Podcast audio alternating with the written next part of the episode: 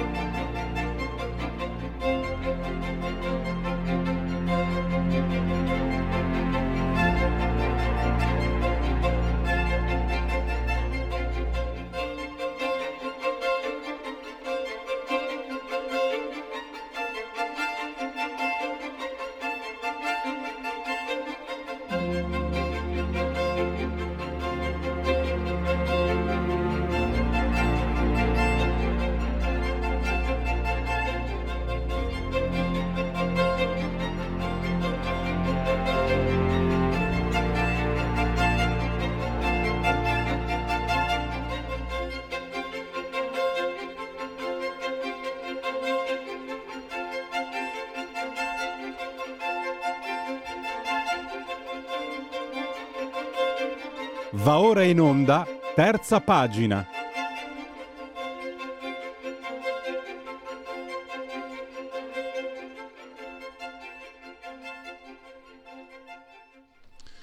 Terza pagina di Oltre la pagina, trasmissione di Radio Libertà. Oggi apriamo parlando di un personaggio che ha attraversato l'intero Novecento, millenovecentotre nasce, millenovecentonovantaquattro eh, ci lascia, forse. È una figura che forse i più non conoscono, ma è una figura intensa. Pensate che si rivolgevano a lui figure come De Gaulle, addirittura ho letto Einstein, entusiasta ai suoi, davanti ai suoi esperimenti. Ahimè, purtroppo, Benito Mussolini, Nero lo congedò, eh, Truce il duce, per dirla con Gadda, perché a quanto pare Rol gli aveva predetto la, la fine. Ma poi anche figure amatissime come Marcello Mastroianni, un genio come Federico Fellini e altri ancora, Gianne, la famiglia Agnelli, Valletta, Romiti. E chi era? Un sensitivo, una, una figura che, grazie ad Anselma Dell'Olio, eh, ricompare, eh, diciamo riappare, di cui parleremo, di cui vedremo, perché Anselma Dell'Olio ha appena finito di girare il docufilm L'Enigma eh, Rol. Anselma Dell'Olio eh, l'abbiamo al, al telefono, la saluto e la ringrazio. Buongiorno.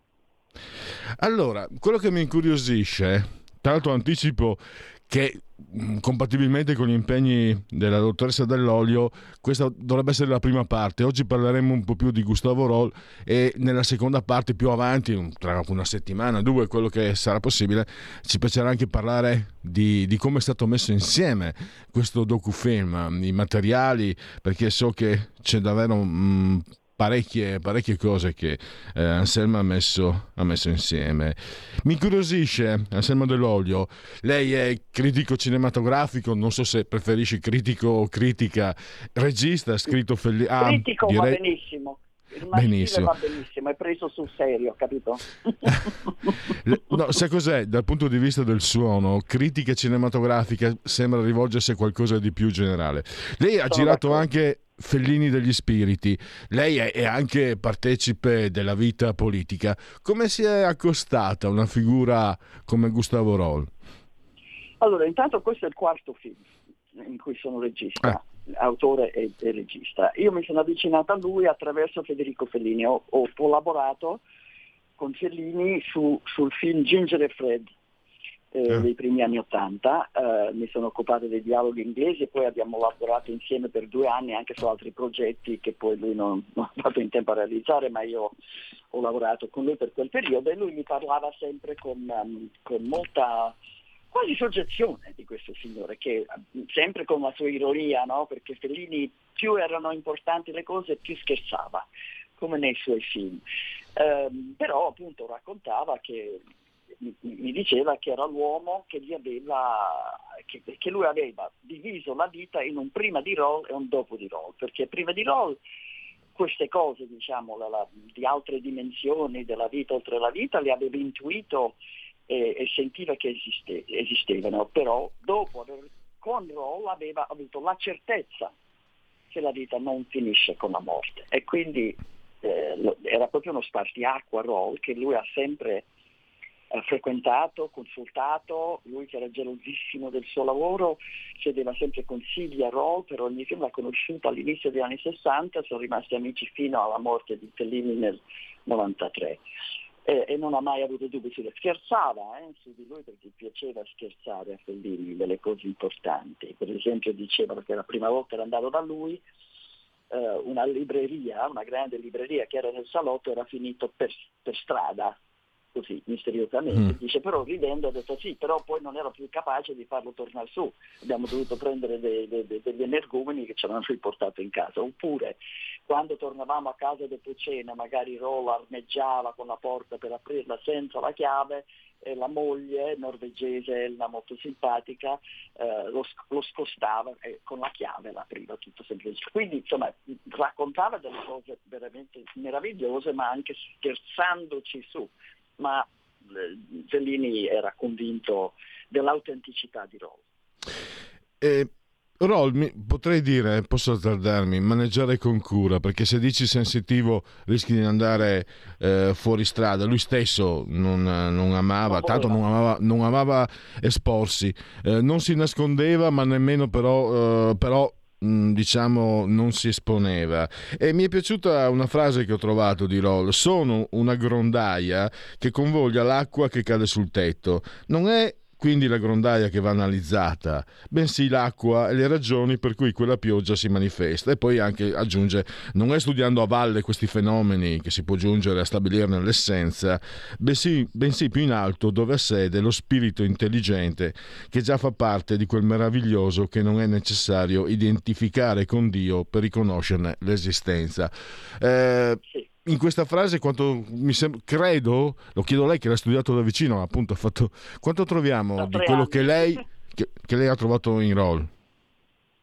Come la può ripetere la domanda? Non l'ho capita bene. No, in questa frase, lei che ha lavorato per, mm, sì. no, per, per, per quanto, quanto questa frase di Rol stesso riflette eh, quello che lui, quella che lei, quello che lei ha trovato in questa ricostruzione? Ma allora, riflette perfettamente il suo pensiero, perché lui diceva non mi, piace la par- non mi piacciono le parole come mago, come paranormale, eh, perché sono parole oscurantiste. E lui era un credente cattolico e praticante, molto devoto alla Madonna alla Consolata, era nato il giorno della Consolata che era protettrice di Torino, andava a messa, recitava quotidianamente il rosario. Con, quindi era un uomo che non aveva nulla a che fare con lo spiritismo, con uh, queste cose di maghi, maghetti, eccetera. Diceva, eh, a un certo punto oh, mi sono detta, perché non posso organizzare il mio cervello eh, per usare tutte le sue pot- potenzialità? Perché lui diceva, che abbiamo tutti noi, lui diceva, quello che faccio io, saremmo capaci tutti di farlo, basta applicarsi. Perché il nostro cervello, e questo devo dire lo dicono gli scienziati, eh, non è che lo diceva solo lui, ne usiamo una piccolissima parte, la maggior parte di noi, una piccolissima parte. E in futuro lui era convinto che con lo sviluppo della scienza, delle conoscenze umane, avremmo, saremmo arrivati invece a comprendere queste cose, a farle tutti. Però riconosceva che lui aveva un dono e riconosceva, o almeno sosteneva, che l'acqua che, che, che, che è convogliata dalla grondaia che che era lui, è una cosa che viene dall'alto, che, che viene dal cielo, non è una cosa, no, l'acqua dalla grazia se vogliamo, questo lo dico mm-hmm. io, ma eh, sì. eh, quindi era, e, e devo dire che è un'immagine che riflette perfettamente il suo pensiero. Per ritornare a quello che lei mi ha chiesto prima, su come mi sono avvicinata, certo è stato Fellini a parlarmene per la prima volta. Poi eh, posso dirle che ho, ho, ho avuto nella mia vita, anche in anni molto recenti, quattro miracoli, ed è per questo che io sono particolarmente aperta, diciamo così, al mistero. Eh, allora, eh, eh, questo eh, questo mi, mi colpisce. Eh, allora, ehm, lei, insomma, da gente magari non sa, ma nel, nell'ambiente cinematografico io ci lavoro da tutta la vita.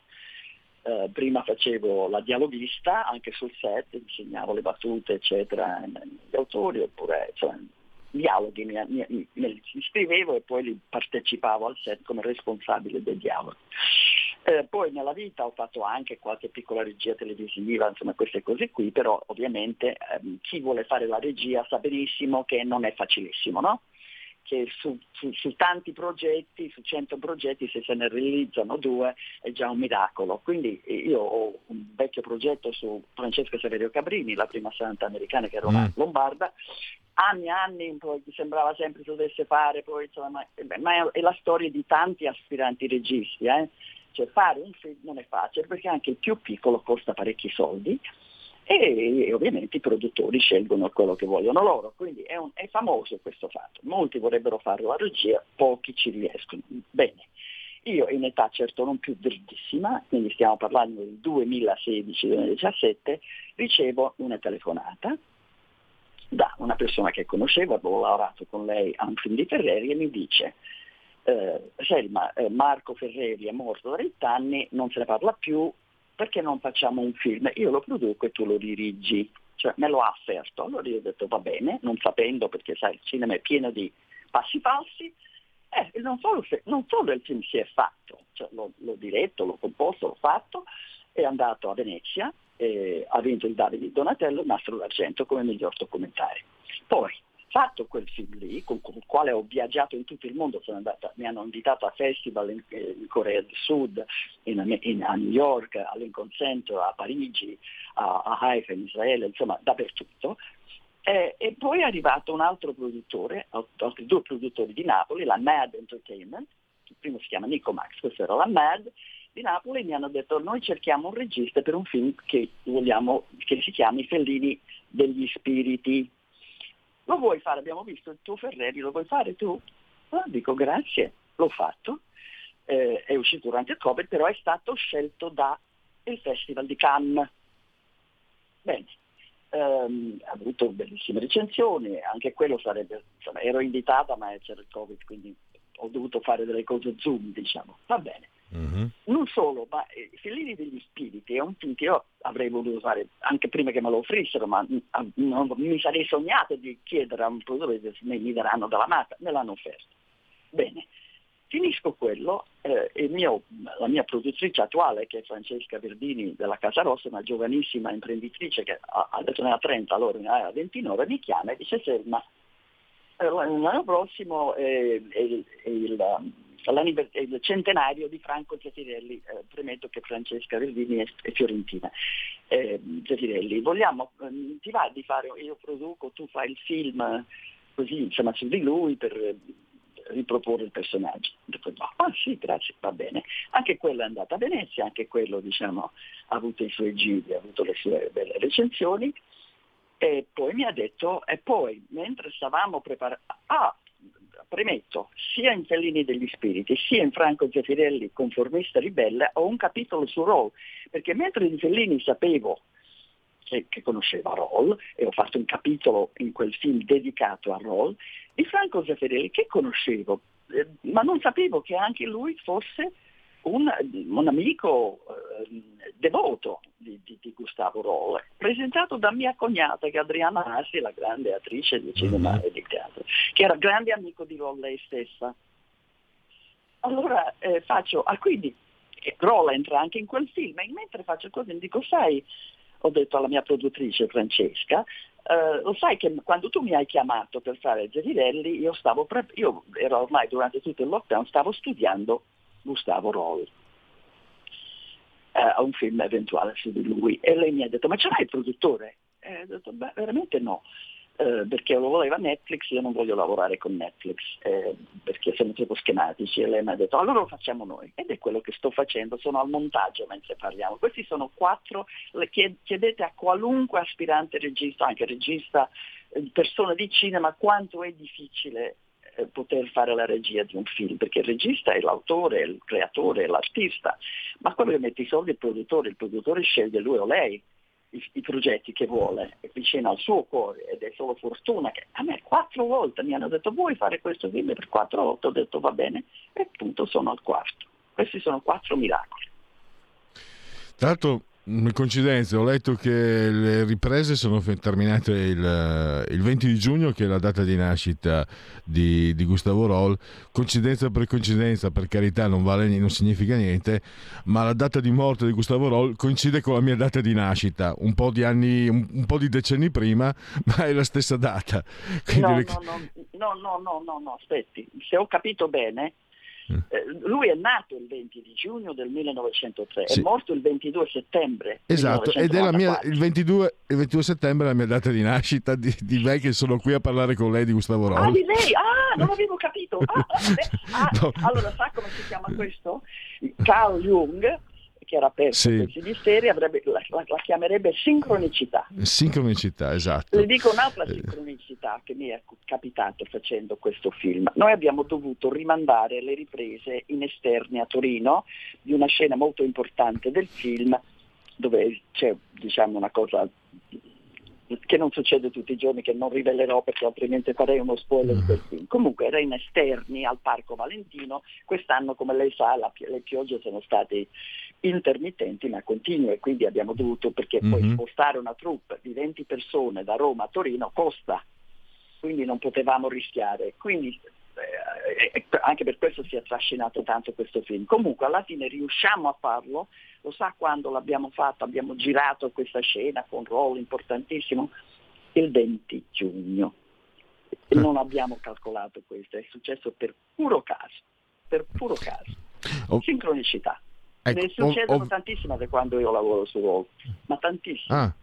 No, ovviamente, mi, per carità, la mia data di nascita si parla... Eh, Laudere Magno, se si parla licet Laudere Magno, sì, non c'entro niente, qui stiamo parlando di lei, di figure eh, ma lei, importanti. Eh, ma lei, lei, lei mi sta facendo, è lei che ha pensato a questa intervista, no? Mica gliel'ho sì, chiesto sì, io. Esatto, esatto. e, guardi, e... Guardi, e ho scelto io però il giorno, non lei, ho detto facciamolo oggi.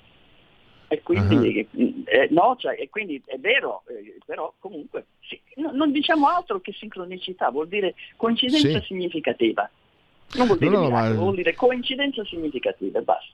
Jung, ma... Carl Jung, il grande psicoanalista, eh, ne, ne diceva, e, e Fellini stesso diceva basta cogliere i segni, quindi lo dico a lei, colga questo segno, qualcosa significa per lei. Beh, sicuramente parlando di Jung, gli archetipi, il pensiero di Rol, eh, diciamo che adesso non voglio fa- semplificare, tu se tieni, come direbbero i francesi, però siamo con argomenti eh, con termini e appunto voglio capire, eh, lei è un personaggio pubblico, Anselma, e quindi magari ci si crea qualche pregiudizio, cioè io l'ho sempre vista, non è un insulto, eh, come persona estremamente raziocinante, e questo mi ha creato ancora, mi ha affascinato ancora di più. Ho detto, una persona così raziocinante si avvicina, allora vuol dire che quello ha avuto modo di studiare, di leggere Rol in passato, perché è un personaggio che mi ha incuriosito. Allora davvero, cioè, bene, no? De, ho pensato ci sarà un'opportunità per approfondire ulteriormente. Cosa, eh, volevo capire che idea poi alla fine, cioè, il fatto che questo, questa figura attra- attraesse personaggi così importanti, così, ma anche così raziocinanti. Ho detto, ho citato prima Albert Einstein, altri sì. geni, voglio dire. Eh, sì. cosa, cosa c'era? Allora, ehm, non so se lei sa che ho intervistato anche mio marito, Giuliano Ferrara, che è più raziocinante ancora di me. Il motivo in più, motivo in più eh, per, vedere, per vedere il film. Come, scusi? Eh, la presenza di Giuliano Ferrara è un motivo in più per vedere il film. Beh, anche perché associato a queste cose, no? Lui allora era... era un dirigente del Partito Comunista, assessore comunale durante le Brigate Rosse, ma un periodo anche omerico, diciamo, di Torino, no? E dell'Italia. Mm. certo. Ed è una persona assolutamente, come tutti sanno, con i piedi per terra, eccetera. Um, le dico quello che dice lui, perché lui ha, io sono, io, carte, io mi dicono che io ho una mente cartesiana, no? Cogito ergo sum, che appunto sono molto sì. concreta, molto con i piedi per terra. Se possibile Giuliano lo è ancora di più, io però sono anche cattolica, vado a messa, insomma, no? Cioè sono, sono un, non credente, perché Gustavo Rol ha chiesto se era credente, dice io non ho bisogno di credere, io so. E, e, un, e un pochino io mi sposo io questa risposta. Giuliano no, è un, è un, non è ateo, diciamo, è una... è un agnostico illuminato, diciamo, con molto interesse per le cose della Chiesa, ha scritto tantissimo su queste cose, però insomma è una persona che non, non, non, è, non è cattolico, non va in Chiesa, non, non professa alcuna fede. Lui dice qualcosa c'è, lui racconta quello che ha visto quando è andato a Rho, perché prima perché l'ha presentato sua cognata, che è nostra cognata Adriana Rasi, e poi perché fu convocata anche una volta da Rol per, per una cosa che gli aveva chiesto. Quindi e ha visto, che io ovviamente non descrivo, si, si, si vedrà nel film, gli ha fatto una cosa che Giuliano stesso dice non so come spiegarlo, capito? Cioè, io guardavo Chiaro. le mani, quindi stavo attento, lui non ha toccato niente, è successa una cosa veramente eh, che non si sa, non sapeva spiegarsi, ecco magari. Ecco, io non l'ho mai visto, quindi io devo eh, rispettare il fatto che. Però nel film io metto anche, io c'ho tutto un capitolo dedicato agli scettici. Sì. Io non faccio un film fideista, faccio un film in cui parlano tutti, parlano quelli che l'hanno conosciuto, che hanno visto quello che faceva e che, e che giurano che fosse autentico. Eh, e, e intervisto eh, sono quasi tutti o illusionisti o eh, di, di professione. Oppure, c'è anche Piero Angela. Eh, Piero, sì, beh, Piero Angela è morto, quindi non ho potuto... Eh, no, ma ha riportato, mi sembra, no? Quello che diceva Piero Angela, che era, sì, era stato scettico. Ha scritto in un, in un libro che si chiama Viaggio nel paranormale, che lui era stato due volte da Rol, pregandolo molto di farsi ricevere, che la prima sera era rimasto, rimasto affascinato e nella seconda gli sembrava di... Pur non, è, non era illusionista Piero Angela, ma secondo lui, cioè, non, non, non, lui non ti dice quello che stai per vedere, quindi non sapevo dove guardare, sono sicuro che un illusionista lo avrebbe beccato. Secondo me era un illusionista di quarta categoria. Altri scettici dicono che era un grandissimo illusionista, insomma, mettetevi un po' d'accordo voi. Però Piero Angela, do, dopo aver scritto quel libro, fondò insieme a Massimo Polidori ed altri il C I C A P, no? Il comitato per, per investigare le, gli eventi paranormali. Che mi, è una cosa benemerita, perché c'è gente che si fa pagare, che, che trasulla, che sono dei turlupinatori e quindi conquistano la fiducia delle persone, gli, gli prendono i soldi per, per, per dirgli delle cose, e questa è una cosa. Però questo non era Rol, perché Rol non si è mai fatto pagare per nessuna Appunto. ragione al mondo. Però io faccio parlare gli scettici. Eh, ci sono anche due illusionisti che li hanno, che invece hanno conosciuto Rol. Uno è morto, si chiama Tony Binarelli, di cui solo parliamo perché non c'è più da un anno e mezzo, l'altro invece è ben vivo per fortuna, è del mago Alexandre Elio De Grandi, che ha conosciuto Rol e che è, è, è, è diciamo piuttosto persuaso delle sue abilità o delle sue, dei suoi doni, diciamo, dei, e, e dei, dei suoi esperimenti. Quindi abbiamo tutto, abbiamo però questi qui, ma ho fatto parlare bene quelli che, che dicono no, no, no, le persone si ricordano male, se c'ero io l'avrei scamato, eh, si faceva quello, ma i maghi fanno questo e altro. Quindi alla fine io spero, se, se riesco a montare, adesso è un montaggio che per me è il momento più difficile e più importante, decideranno le persone, la parola ai giurati, chi vedrà il film eh, deciderà, perché fino adesso si sono fatti solo dei documentari televisivi eh, agiografici in cui mm-hmm. davano per scontato per lui fosse una persona speciale che sapeva fare delle cose impiegabili e meravigliose. Io non ho fatto questo, ho fatto, anzi correggo, lei ha detto un docufilm, ho fatto una docufiction, la docufiction ha anche mezz'ora di, di scene con gli attori, perché Rol non si faceva mai riprendere, non è mai andato in televisione, esiste qualche eh, registrazione audio, mh, neanche interviste, dei piccolissimi interventi che io non intendo usare perché non mi sembrano abbastanza interessanti per un film, cioè sono interessanti in sé ma no, non ai fini del film, Eh, e quindi ho, ho, ho usato, ho, ho scritto una sceneggiatura insieme ad Alessio De Leonardis, eh, eh, che è un regista di un bel film che si chiama Ghiaccio, che mi ha aiutato anche come eh, collaboratore eh, dal film, e abbiamo, ho scelto gli attori, ho scelto i costumi, abbiamo fatto diciamo mezz'ora di, di, di, di film in cui vediamo Rol interpretato da un bravissimo attore che si chiama Lorenzo Acquavila. Sembra... Ecco. Purtroppo ho esaurito lo spazio. Io eh, ho detto all'inizio, eh, questa dovrebbe essere la prima parte. Nella seconda parte parleremo ancora più nello specifico del film, visto che sarà terminato il montaggio, anche perché io chiudo con le sue parole, perché lei ha dichiarato che non vuole lasciare questi fatti alla mercé di credenti, acritici e ciarlatani, e questo mi sembra il manifesto di intenti che sta alla base, e io mi permetto di strapparle, poi magari stabiliremo la data in base ai suoi impegni, un ulteriore, ulteriore appuntamento, perché a parte che a me interessa tantissimo l'argomento, ma il mio interesse è periferico, è davvero una, è, è, davvero ha un gran valore secondo me parlare di questa figura che rimane certe volte un po' in sospeso. Anselma Dell'Olio, io la ringrazio davvero, è stata molto gentile e disponibile, e a risentirci a presto.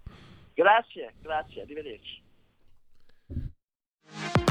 La tua radio è ascoltabile anche con la televisione in digitale. Sul telecomando della televisione digitale o del tuo ricevitore digitale puoi scegliere se vedere la tivù o ascoltare la radio. Risintonizza i canali radio e troverai anche Radio Libertà, canale duecentocinquantadue.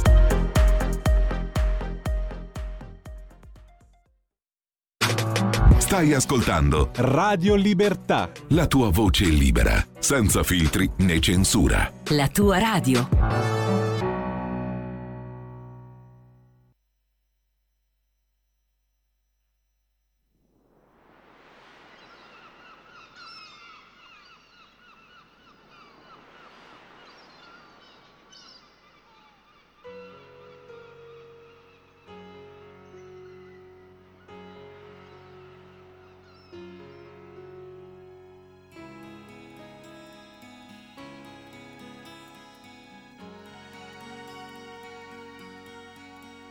Was the time of year just after the summer's gone, when August and September just become memories of songs to be put away with the summer clothes and packed up in the attic for another year. We had decided to stay on for a few weeks more, although the season was over now, the days were still warm and seemed reluctant to give up. Hand over to winter for another year. In the air, in the early summer, our parents rented a house on the shore. Though I stared at her all summer, we never really talked. In the air, the summer's air.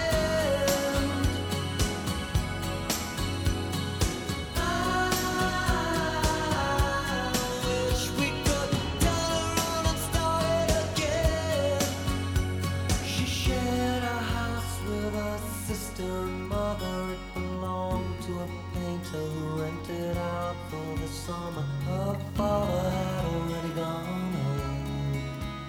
The days were quiet and we were both alone, intensified by the lack of competition. We walked on the ocean and put off decisions to keep us from saying goodbye.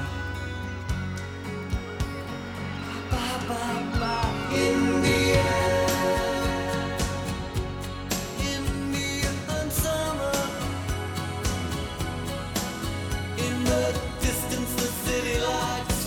In the bay, but in the previous existence seemed a world away. In the air, the summer's end. No, no, no, no, no, no. I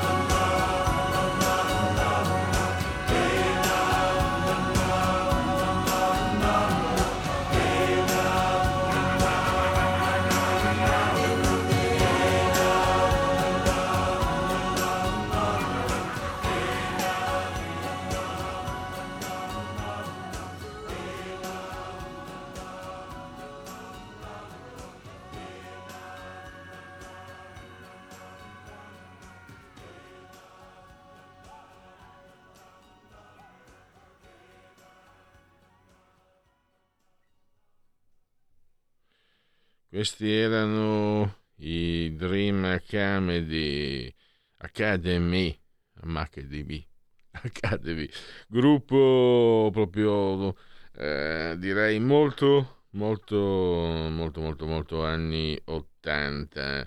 Un po' di applausi, vediamo se arrivano. Non vogliono arrivare gli applausi, eh, ma pensa un po'. Si rifiuta. Allora, si rifiuta anche di, di rispondere al telefono. No, si rifiuta, non riusciamo a trovare il prossimo ospite, quindi faccio anche un po' di scaletta. Eh, parleremo di economia con Sergio Luciano e poi direttore di Economy, e poi parleremo, eh, dopo le undici e trentacinque, parleremo eh, di quello che sta succedendo in Francia con Matteo Fais. Matteo Fais dice che eh, anche c'è questo dato che colpisce: i soldi raccolti per sostenere le spese legali del poliziotto che ha ucciso il ragazzo di origine etiope, mi sembra, diciassettenne, sono cinque volte i soldi raccolti per la mamma di questo ragazzo. E questo dà la fotografia di una situazione francamente, non serve dire insostenibile, le immagini lo, lo dicono. Però eh, ci sono appunto le considerazioni che, faremo, che farà mh, con noi al microfono eh, Matteo Fais. Allora mi segnalano dalla regia di pazientare, tra poco eh, avremo, eh, dovremmo avere Sergio Luciano, eh, una panoramica, una prospettiva eh, aerea, si dice, dell'economia in questo momento. Ci sono i più, i meno, l'occupazione sicuramente è una, una, in una fase eh, felice, e poi abbiamo invece il tira e molla sul M E S, anzi no, il M E S se ne riparlerà con le caldarroste, bene o male. Intanto prendere tempo, fare melina, serve anche quello per portare a casa il risultato. Eh, invece sul fronte, preoccupa- sul fronte incertezza del P N R R, sì, no, forse. Fronte invece preoccupazione seria, i tassi della B C E, che hanno creato eh, grossi problemi eh, a chi ha il mutuo a tasso variabile. E siamo solo all'inizio. Soprattutto poi si legge, si evince questo, questa politica de, di, di Lagarde, che ripeto dovrebbe, dovrebbero spiegarci meglio. Dovremmo anche noi chiedere qualche informazione in più di chi sta a quei livelli lì, di chi sta in cima. Christine Lagarde come ministro delle finanze francese con Sarkozy è stata un disastro, è stata una che nel duemilaotto ha detto è passata la crisi e poi è successo quel che è successo. All'F M I francamente le tracce che ha lasciato lasciamo perdere. Sapete, questa signora sui giornali, quando ha fatto parlare di sé, quando ha detto che lei col marito fa sesso tutte le settimane. E scusate un attimo, signora, lei si occupa dei nostri soldi. Adesso con la B C E non ne imbrocca una. E vuole, lo sappiamo tutti, questo ci arrivo anch'io che non so niente di economia, i tassi servono per tenere a bada l'inflazione. E sta di fatto che non funziona. Allora vuol dire che o stai sbagliando o non hai fatto qualcosa che era necessario. Mi permetto di dirlo, non vorrei sembrare presuntuoso. No, ma è, è questo il fatto. Anche eh, Lagarde ha una condanna non entrata nel, diciamo, nella sua parte os- esecutiva per aver fatto guadagnare a Bernard Tapie, riposo in pace, non so quanti milioni. Gli ha fatto delle rivelazioni, lui ha potuto evitare delle sanzioni per milioni e milioni e milioni di euro. Questa è Christine Lagarde, questa è una che comanda i nostri soldi. Eh, con certe credenziali a casa mia non, non, non potevi fare non potevi fare nemmeno quello che ho fatto io in gioventù, il, il magazziniere autoricambi Renault, con, quando, quando avevi certe, un, un certi trascorsi. Invece lei l'hanno messa ai vertici. Non è solo polemica, ovviamente c'è la parte polemica, visto che questa è anche una radiopolitica, però appunto radiopolitica per fortuna chiamiamo gli addetti ai lavori, coloro che eh, ci spiegano le cose come stanno. Sergio Luciano, direttore di Economy, lo abbiamo al telefono. Eh, benvenuto Sergio, direttore, grazie per essere qui con noi. Grazie a te, buongiorno a tutti. Io mi sono abbandonato a un avvelenato contro Christine Lagarde, ma volevo chiederti, partendo da una prospettiva aerea, l'occupazione va bene, il P N R R sì, no, forse, il M E S se ne riparla con le carole d'arroste, i tassi eh, appunto della B C E che creano problemi a chi ha il mutuo tasso variabile, eh, la riforma del lavoro, i cinque Stelle addirittura l'hanno paragonata a un campo di concentramento. E la proposta dell'opposizione del salario minimo, questo è un po' una, un mosaico. Volevo un po' il, eh, il, la sintesi, un allora, po' cosa ne pensi tu di tutto ciò? Proviamo, proviamo. Allora, chiudiamo il saluto severo con la persona, ma Eh, scusami direttore, non ti sentiamo, l'audio non arriva, arriva a strappi. Ah, mi spiace, io sono in una zona ben illuminata. Riproviamo, dai, continuo. Sì, adesso ti sentiamo dicevo, bene.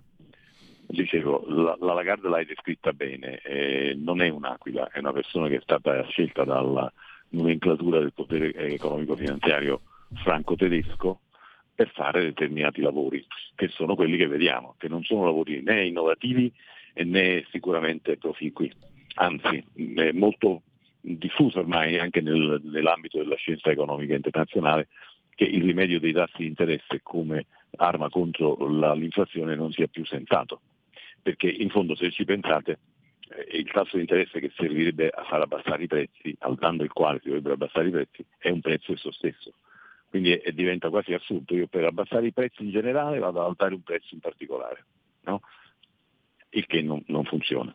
Allora mh, che cosa c'è da dire? Eh, è, è, è questo, che la B C E, come anche la Fed, sono i terminali di una classe politico-finanziaria dominante che vuole ancora usare lo strumento dell'inflazione per governare. Non può durare a lungo, ma intanto è così. Invece veniamo alla situazione italiana rispetto all'Europa. La situazione italiana è presto detta. Noi non abbiamo in casa eh, gli strumenti, i denari necessari per fare veramente le riforme radicali che vorremmo fare e che mh, peraltro erano in buona parte nel programma di governo. Non ci sono i soldi, perché non bastano, si fanno alcune cose ma non tutte. Abbiamo visto che c'è stato l'intervento sul cuneo fiscale ma non c'è stato quello sulle pensioni, per esempio. Abbiamo visto che si è tolto il reddito di cittadinanza, ma abbiamo visto anche che per esempio il processo civile è una riforma per modo di dire. Allora, che cosa sta giocandosi il governo in questo momento? Una trattativa con l'Europa molto difficile, molto impegnativa, che però io sostengo, che dice: cara Europa, dobbiamo riscrivere le regole in una maniera meno idiota, perché le regole del vecchio patto di stabilità sono idiote, sono idiote e fanno comodo soltanto ai tedeschi, ma direi facevano comodo ai tedeschi, perché anche i tedeschi, che adesso sono in recessione perché si è capito che avevano, che avevano quando comandavano l'Europa avevano sbagliato tutte le loro scelte strategiche, sia in materia di industria, infatti sono in recessione, sia in materia di energia, infatti dipendevano dalla Russia e hanno sbagliato a chiudere il nucleare, sia in materia di immigrazione, infatti sono uh, incazzati. Insomma, la Germania non è la prima della classe, è la più potente della classe, che è diversa. Mm-hmm. Quelle regole scritte da loro ormai non convengono più neanche a loro, e la linea della Meloni in sostanza è quella che aveva inaugurato Mario Draghi quando, prima di diventare Presidente del Consiglio, scrisse quel famoso articolo sul Financial Times che introduceva il concetto di debito buono e debito cattivo. Il debito buono è quello che viene fatto per investire e creare infrastrutture eh, stradali, viarie, ma anche industriali, per creare lavoro. Il debito cattivo è quello che viene fatto per coprire gli sperperi di una pubblica amministrazione che non sa spendere. Quindi lui diceva no al debito cattivo, se invece il debito è buono non, è, non deve far paura perché genera ricchezza e la ricchezza paga il debito. Questa teoria, che ripeto è firmata Mario Draghi, non è firmata ai cinque Stelle in vento, è una teoria che però eh, al momento eh, non è, diciamo, condivisa da, in Europa. E quindi la, la, la Meloni dice: io, visto che ho il potere di non farti partire il M E S, non te lo firmo fin quando tu non mi dai garanzie del fatto che eh, sui fronti che interessano a me, ma non solo a me, anche a tanti altri paesi, non facciamo più scherzi.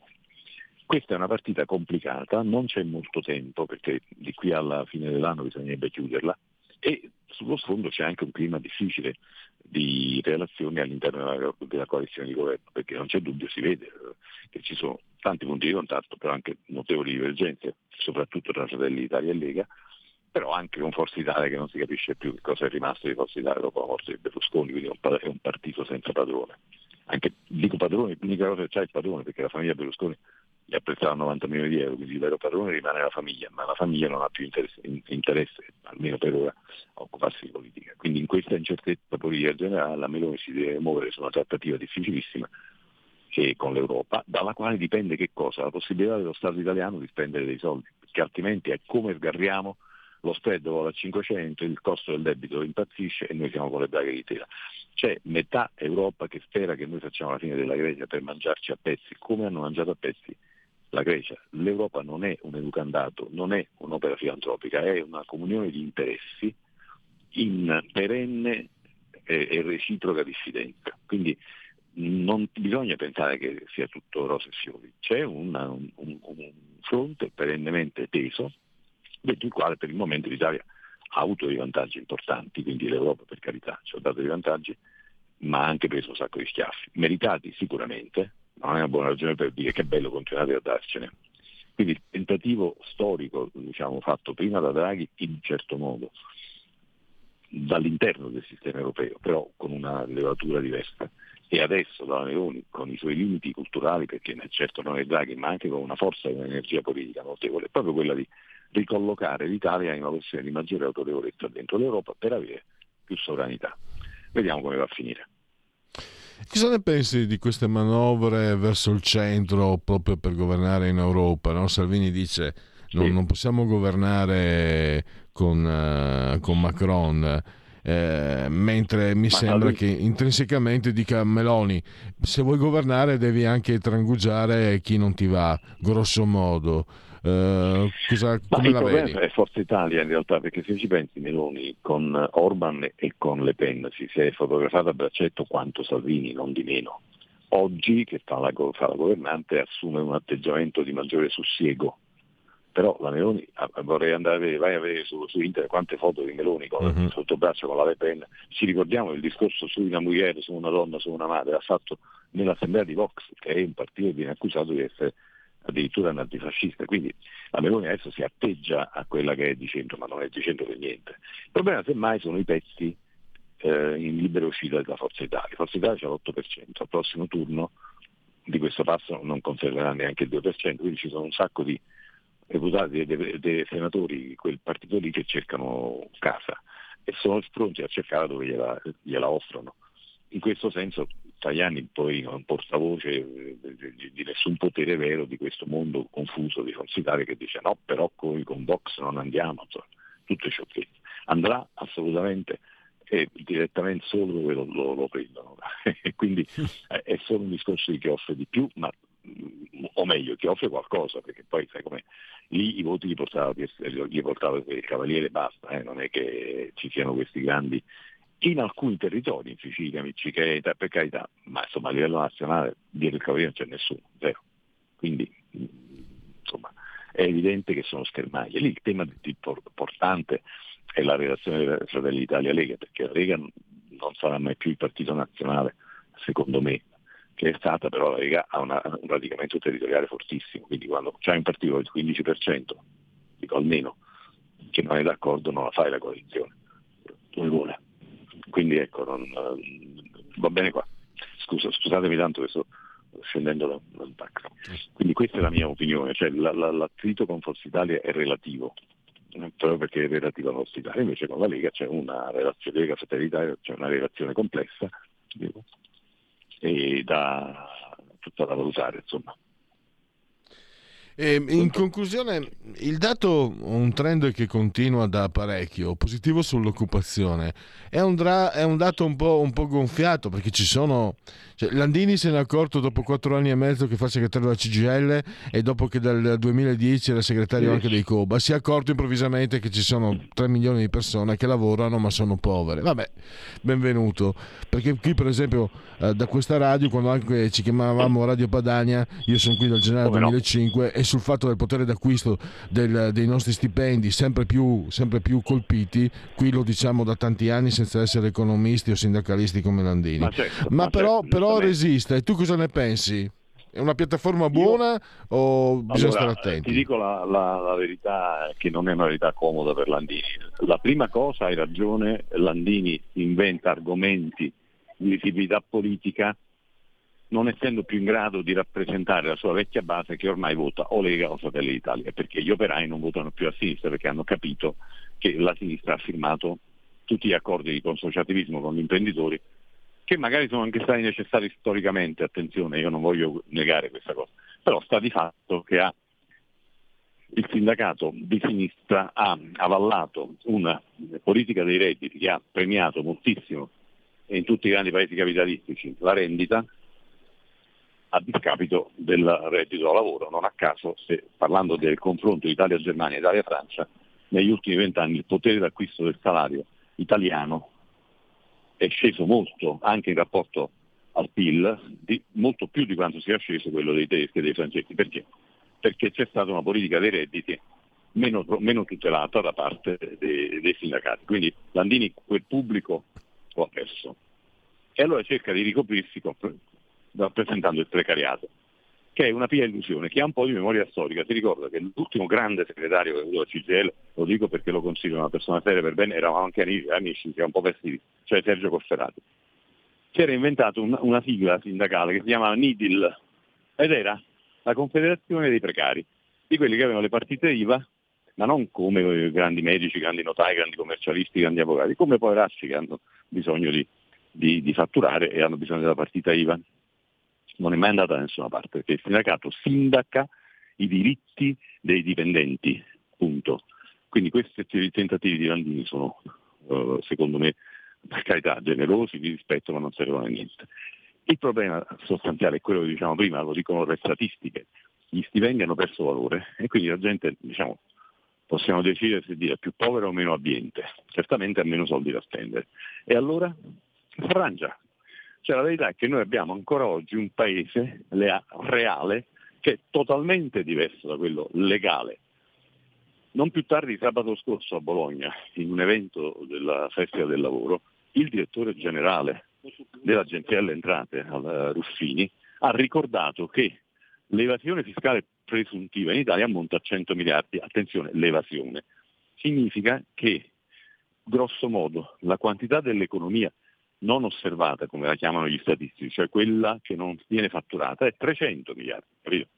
Questi trecento miliardi coprono tutto il sommesso, non parliamo di economia criminale, quello è ancora un altro conteggio, parliamo di attività economica sommessa o semisommessa, quelli che dicono di lavorare due ore ne lavorano otto, perché non gliene pagano, non gliene pagano tutte otto, diciamo in busta paga costerebbe troppo, gli pagano due ore in busta paga, poca pensione, pochi contributi, e le altre sei le danno in nero. Questo mondo qui, che non è solo a sud, è enorme, non è bello, non stiamo dicendo che è bello, che è giusto, ma è un rimedio, è un espediente con il quale il sistema Italia bilancia questi problemi che emergono dalla realtà statistica e che sono questa uh, minore capacità di spesa delle classi lavoratrici dipendenti.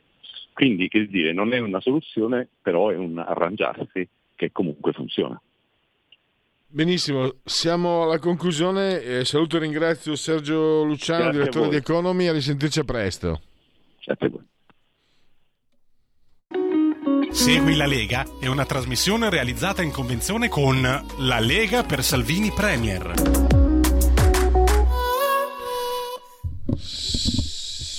Segui la Lega prima che la Lega segua te la Marciana, seguisca te alla Pellegrina. Il sito è la sintassi, il sito è legaonline punto it, scritto legaonline punto it. Potete fare molte cose, iscrivervi per esempio, è facile, si versano dieci euro, si può fare anche tramite PayPal, PayPal, anche senza essere iscritti al PayPal. Poi il codice fiscale e gli altri dati richiesti, e quindi vi verrà ricapitata la mangiona per via postale, ma se di mezzo ci sono poste italiane, sono raccomandati ampi e profondi e accalorati gesti apotropaici sia per le femminucce che per i maschietti che per il resto, naturalmente siamo inclusivi, la tessera Lega Salvini Premier, il momento di autodeterminazione civica, il due per mille, i soldini che lo Stato vuole tenersi, che sono nostri invece, non possiamo prenderci, ma possiamo dirgli usali così, usali, in questo caso noi diamo indicazione politica, cioè per la Lega il D quarantatré nella tua dichiarazione dei redditi, scelta libera che non ti costa nulla, D di Domodossola, quattro, il brutto voto, eh, i cavalieri dell'Apocalisse, le stagioni, quel che volete voi, tre sempre comunque il numero perfetto, le apparizioni radio-televisive dei protagonisti della Lega, ovvero sia i politici. Abbiamo alle quindici e quaranta oggi pomeriggio Silvia Sardone, l'europarlamentare al T G quattro, ovviamente su Rete quattro.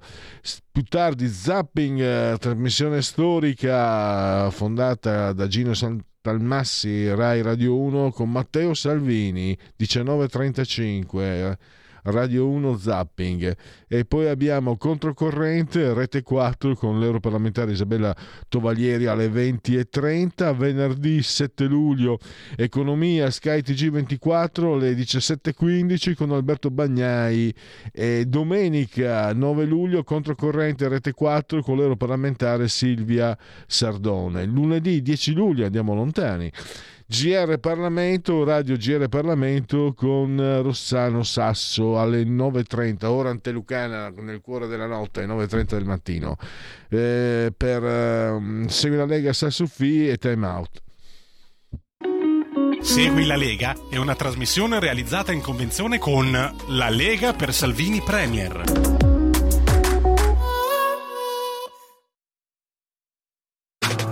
Stai ascoltando Radio Libertà, la tua voce libera, senza filtri né censura. La tua radio.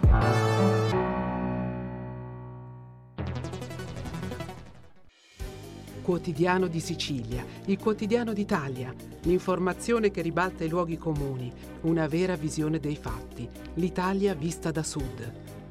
Ogni siciliano che vive in Italia e nel mondo è una risorsa, è protagonista della crescita della nostra nazione.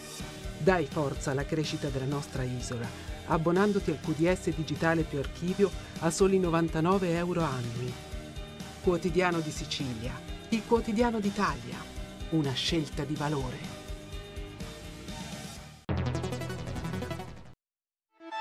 Stai ascoltando Radio Libertà, la tua voce libera, senza filtri né censure, la tua radio.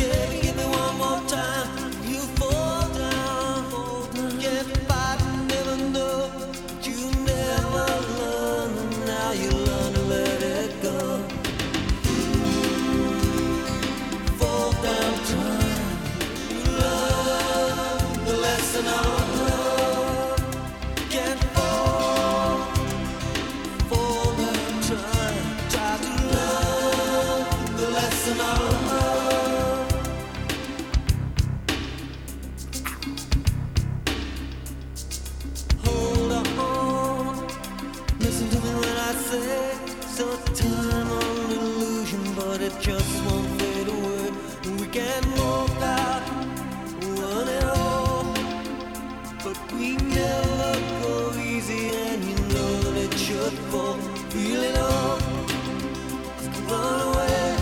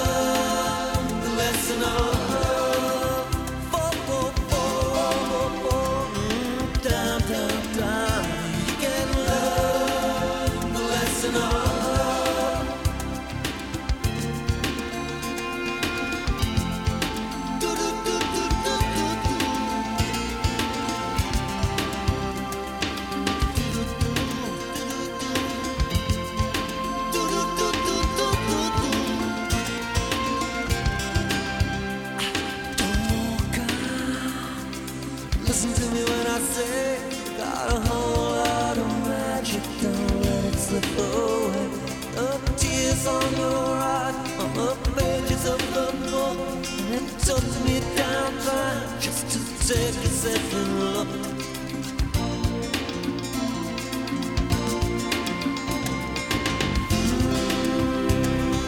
Fall down, try, and you learn the lesson of love. Fall, fall, fall, fall, fall, fall away. Can't learn the lesson of love. You're at your fall if you're down.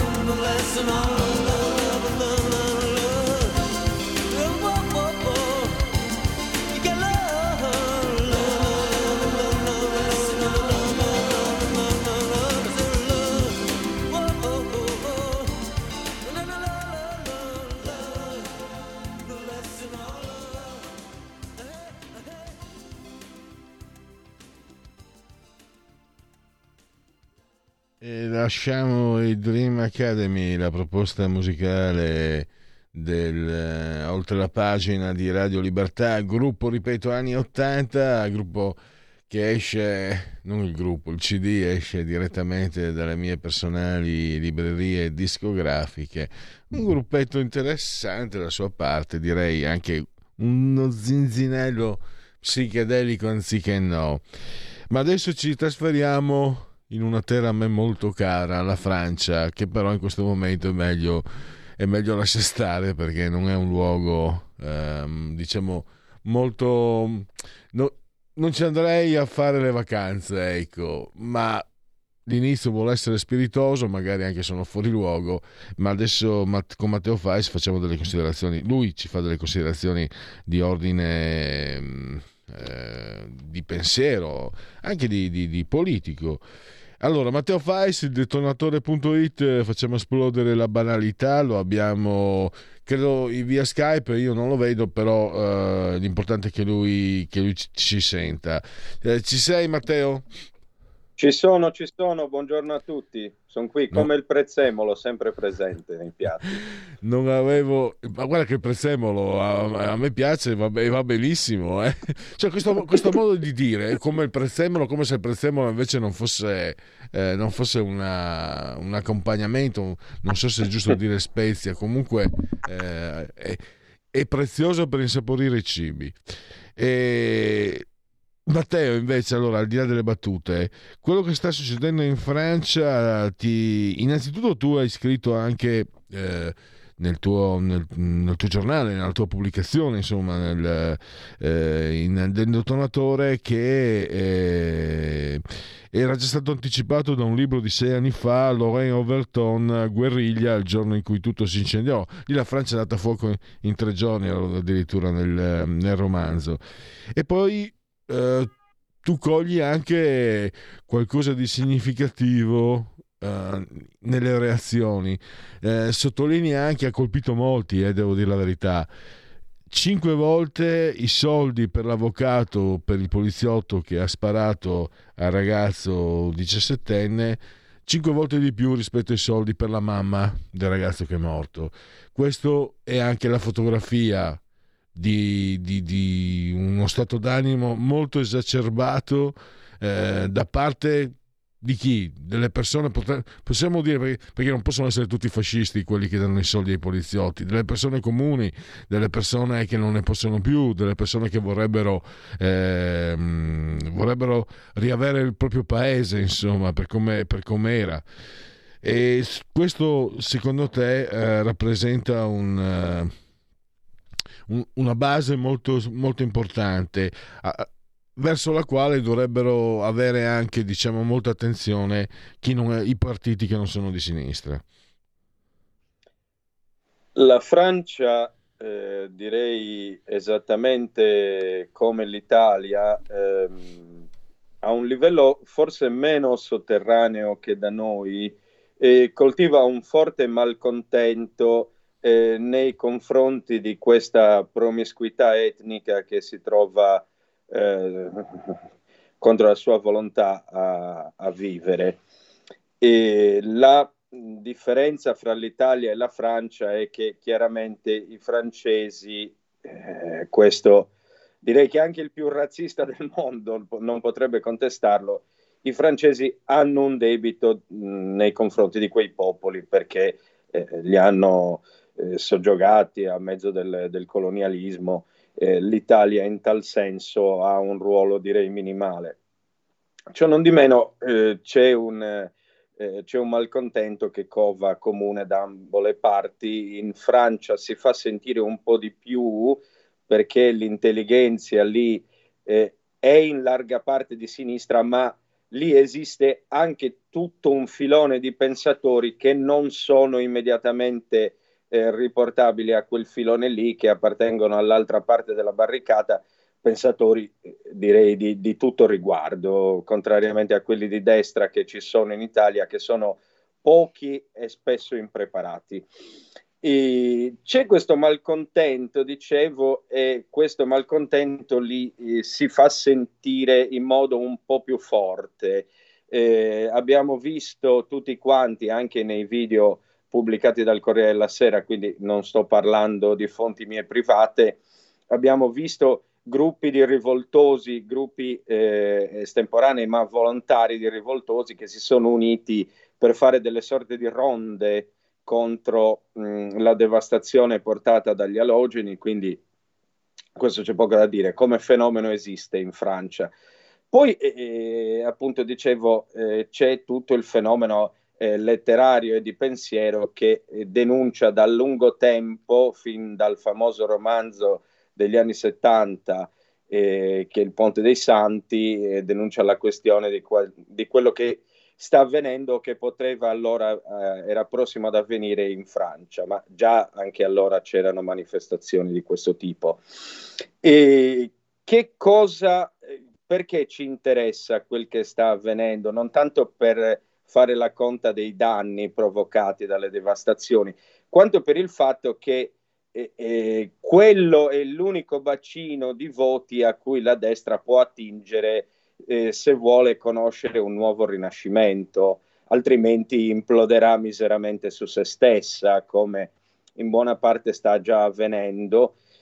E que- c'è tutta, al di là dei, di, delle persone più esagitate, dei gruppi organizzati in cui probabilmente è presente, oltre che una matrice sovranista, anche una matrice più smaccatamente razzista, eh, vi è tutta una parte del popolo che io tendo a identificare con una certa parte del ceto medio, che, che sono quelli che in sostanza eh, vivono dignitosamente, non, non appartengono certo alle famiglie più agiate, però vivono ancora dignitosamente, possiedono ancora qualche bene, un minimo gruzzoletto, chiamiamolo fra virgolette alte, una ricchezza, e si sentono minacciati da, eh, un, da quell'altra parte del loro popolo, tutti quelli che non sono autoctoni e che non vogliono in alcun modo sapere di integrarsi. Io non credo che quella parte del ceto medio sia oramai razzista, eh, ma certamente eh, non vede di buon occhio eh, quelli che non, che non si vogliono comportare in un modo civile, ne hanno paura. Questa paura è, è, è la base, spiace dirlo, per costruire qualcosa a destra. In fondo eh, queste persone altrimenti si terrebbero ai margini della vita politica, ma se sentono minacciata la propria esistenza, quella dei loro figli, perché poi alla fine queste rivolte ci dicono che cosa? Ci dicono che la minaccia è anche fisica, non, è, non si tratta più del, del nero che non vedrai mai o dell'aggressione che avviene solo nei, nei quartieri ultrapopolari. Gli aggressori sono fra noi, possono entrare nella parte buona della città. Dunque eh, a queste persone che la destra dovrebbe rivolgersi, in Francia come in Italia, la Le Pen, che è una persona seria, non è eh, l'ultima, ehm, l'ultima, come dire, uscita dalla garbatella, la Le Pen che è una persona seria e sa che cosa sta facendo, infatti è a quel genere di, di è a quella parte della popolazione che si, che si sta rivolgendo, direi anche con successo. Eh, spero, che, spero che la destra voglia capire anche da noi che forse è arrivato il momento di, eh, di smettere un attimo questo spirito antiborghese, perché è, è anche con i voti di quella borghesia che si vince, di una borghesia che eh, non vuole la rivoluzione, questo è sicuro, non vuole la rivoluzione, non vuole vedere neanche la gente che viene cari- caricata sui carri bestiame spedita in Polonia, vuole semplicemente quel minimo di ordine che ti garantisce di poter uscire la sera senza ritrovarti il coltello di qualche disperato puntato contro il collo. Penso, penso che la mia analisi sia ehm, condivisibile e anche molto ragionevole. Non so come la veda tu, ma ritengo che si possa... si possa tranquillamente sottoscrivere, que- no? Tu usi la frase, le persone che dicono questa è casa mia, una frase per me perfetta, no? Perché questa è casa mia, cioè eh, esprime un normale, una normalissima, ma anche eh, nel pieno diritto aspirazione di un cittadino. Questa è casa mia, non la puoi lordare, sporcare, non puoi fare, fare quello che vuoi. Volevo chiederti anche questo. Eh... Uno slogan che aveva già inserito Houellebecq in uno dei suoi libri, nel più famoso libro mm. sulla questione dell'Islam, cioè sottomissione. In realtà quei dimostranti non hanno fatto altro che riprendere uno slogan che aveva, che, che era già diffuso, ma che aveva eh, lanciato lui a livello letterario. Se, se vi ricordate, in sottomissione i manifestanti, Eh, le, quando prende il potere il partito islamico, eh, va, scendono per strada guidati anche dalla Le Pen e appunto intonano questo: questa è casa mia. Ed è giusto, è vero, quello, quello che tu dici è sacrosanto, questa è casa mia, e soprattutto la Francia e i francesi, e il che non può voler dire escludiamo eh, tutta la popolazione di colore Eh, dal, dal consesso civile, però chi non vuole integrarsi, chi non ne vuole sentire, deve andare via. Cioè, questo è giusto e sacrosanto, direi che non c'è niente da obiettare. E non è razzismo, non è razzismo. Anche perché questa è casa mia, eh, è fatto benissimo, perché proprio adesso partiamo proprio da, da, da, da quello che ha scritto e detto Houellebecq. E chi, chi non vuol capire non capirà mai. Non c'è peggior sordo di chi ne vuol sentire. Non è un'espressione proprietaria, è un'espressione eh, culturale. Questa è casa mia, non vuol dire che questa non è questa è casa mia, qui comando io, orrenda canzonaccia del cavolo.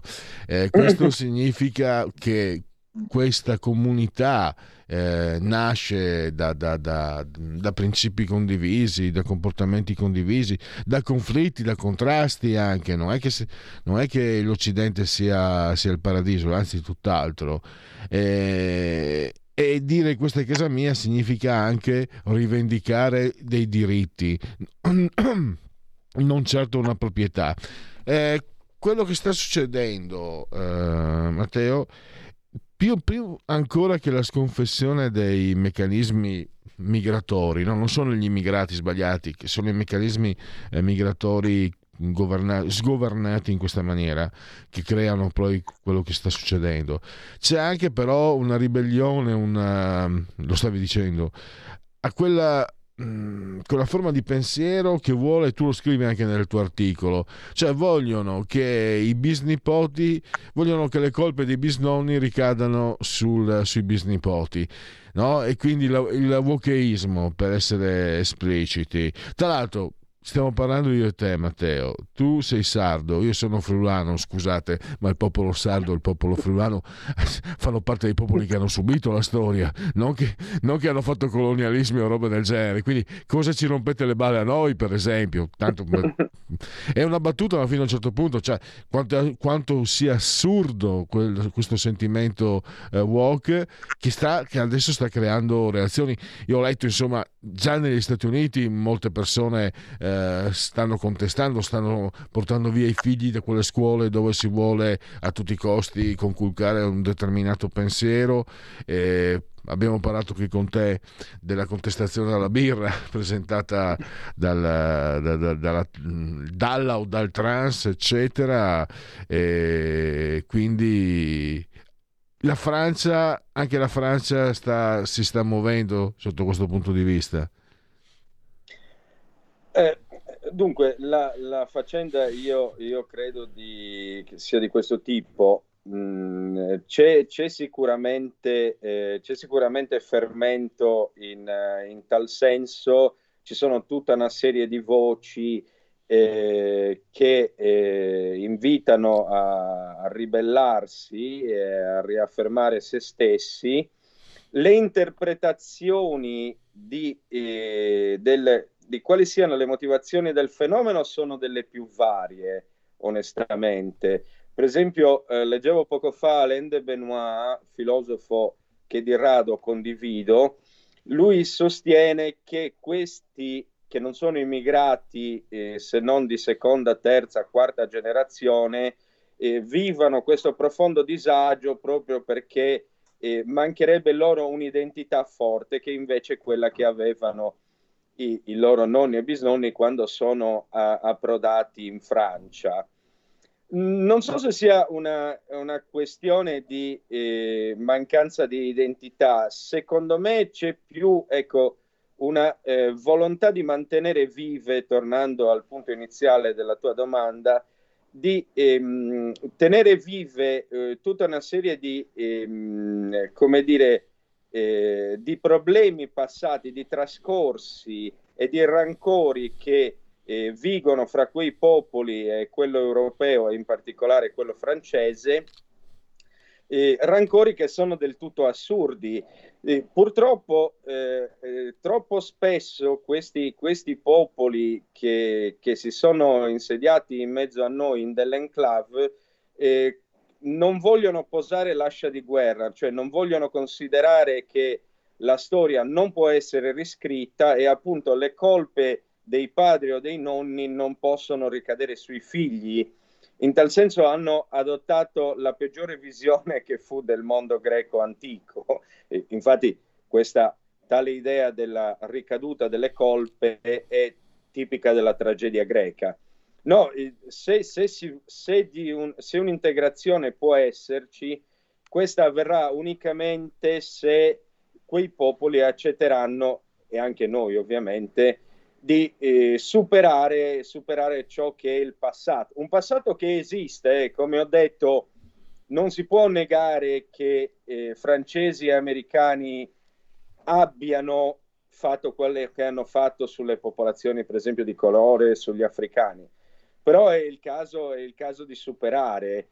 Io eh, purtroppo non vedo da parte loro questa volontà, mentre, eh, mentre credo che, che ci sia, sicuramente in Francia c'è, anche da parte di, di tutta una serie di intellettuali, eh, la, la volontà di, di, superare, di superare questi trascorsi, di superare i rancori passati. Eh, lo stesso Houellebecq, se vediamo, nel, persino nel suo ultimo libro, ha fortemente corretto le sue posizioni sull'Islam, dicendo che peraltro tutta quella delinquenza che abbiamo visto in questi giorni, niente, niente può avere a che fare con una religione come quella. Anzi, eh, eh, chi, chiunque, chiunque metta in atto comportamenti mh, distruttivi e lesivi della società intorno a sé, tutto può essere considerato forché un, bra- un bravo islamico. Quindi la, la situazione eh, a livello di, diba- di discussione, di dibattito culturale c'è, è forte. Il problema è che non so francamente quanto possa interessare e scuotere tutti coloro che poi eh, materialmente invece in questi giorni sono scesi per, per le strade a scatenare il caos. Cioè, io credo sempre che eh, mh, si debba tenere bene a mente che un conto è la discussione che avviene all'interno dell'ambito accademico, così come di quello del mero giornalismo o della saggistica. Un altro conto è, sono i, i fermenti, i motti che animano la pancia del paese, purtroppo. Cioè, eh, le, un vero, un vero intellettuale dovrebbe fare prima di tutto questo esercizio, cercare di capire che cosa, che cosa pensiamo noi alle, all'interno di uno spazio privilegiato, comunque sia, e di uno spazio che sta nelle retrovie del paese, per così dire, e, e cosa pensa, cosa pensa poi la gente per strada. La, ecco. Quei ragazzi sono esasperati e, lo, e altrettanto sono esasperate le, le, le persone del ceto medio che non ne possono più di andare incontro a tutti sti casini e alla fine se ne fregano di tutte le belle discussioni, diciamo. Matteo, purtroppo abbiamo concluso. Io ti ringrazio, grazie, a risentirci a presto. Matteo Fais, grazie a voi, a prestissimo. Andiamo velocissimamente, il tempo stringe, c'è, dei son... c'è un solo un sondaggio, allora velocemente, eh, S V G, abbiamo Fratelli d'Italia ventotto virgola tre, P D venti virgola uno, cinque Stelle sedici virgola tre, Lega nove virgola sei, Forza Italia sette virgola cinque, Calenda tre virgola sette, il P D di Elly Schlein, Schlein migliorato di molto tre, migliorato un po' quindici, né migliorato né peggiorato trenta, peggiorato un po' dieci, peggiorato di molto ventisei, quindi eh, non saprei il sedici, quindi diciotto dicono meglio e trentasei il doppio dicono peggio. Eh, cos'è migliorato nel P D? È meno moderato, più di sinistra trentaquattro trentanove, posizioni più nette meno ambigue trentatré quaranta, più vicino alla gente trentuno trentasette, riesce a coinvolgere di più emotivamente eccetera. Vabbè, allora chiudiamo eh, i convenevoli formulaici per ricordarvi che siete simultanea con Radio Libertà quando sono scoccate le undici e cinquantasette con il grande dottor Federico Borselli, assiso saldamente sul turno di comando di energia tecnica, entrambi sospesi a centoventotto metri sopra il livello del mare, temperature dicono oh si sta proprio bene, ventitré gradi centigradi sopra lo zero eh, interni, esternamente invece venticinque virgola quattro gradi, eh, sessanta per cento umidità, la pressione è mille tredici virgola nove. C'è stato a Milano un nubifragio ma lontano da qui, quindi lo dico a chi ha a cuore, i, a cuore Via Bellerio e Radio Libertà. Milano è grande come una come più grande del Friuli, quindi nubifragio a Milano potrebbe essere a Trieste, e se succede un nubifragio a Trieste, Dio non voglia ovviamente, non vai a dire, non vai a chiedere a quello di Pordenone ah com'è stato il nubifragio, no guarda che è stato a parecchi chilometri. Eh, l'abbraccio forte forte forte forte alla signora Clotilde, Carmela e Angela che ci seguono ma anche ci seguiscono, come lo dice anche la sintassi, dal canale duecentocinquantadue del digitale televisivo terrestre, perché questa è una radiovisione che sembra una Radio Libertà campo oltre cent'anni. Meditate gente, meditate.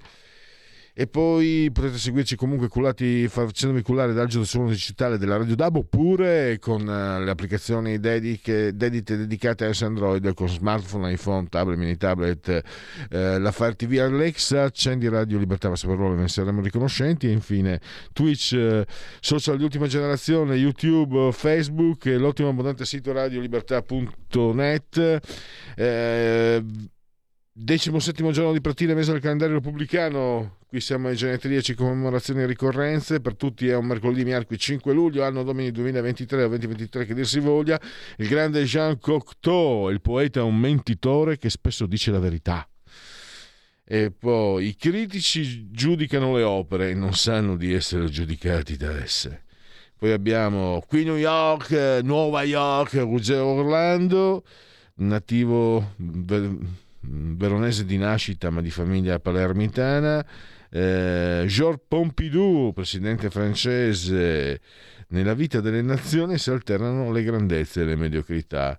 Giancarlo Magalli, che ricorda tanto Renato Raschel, Magic Box lo chiamavano in Inghilterra, un gran calciatore, Gianfranco Zola. E direi che con questo possiamo chiudere.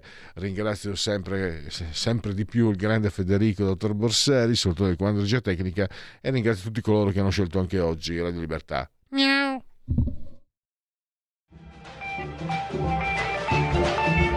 Avete ascoltato Oltre la pagina.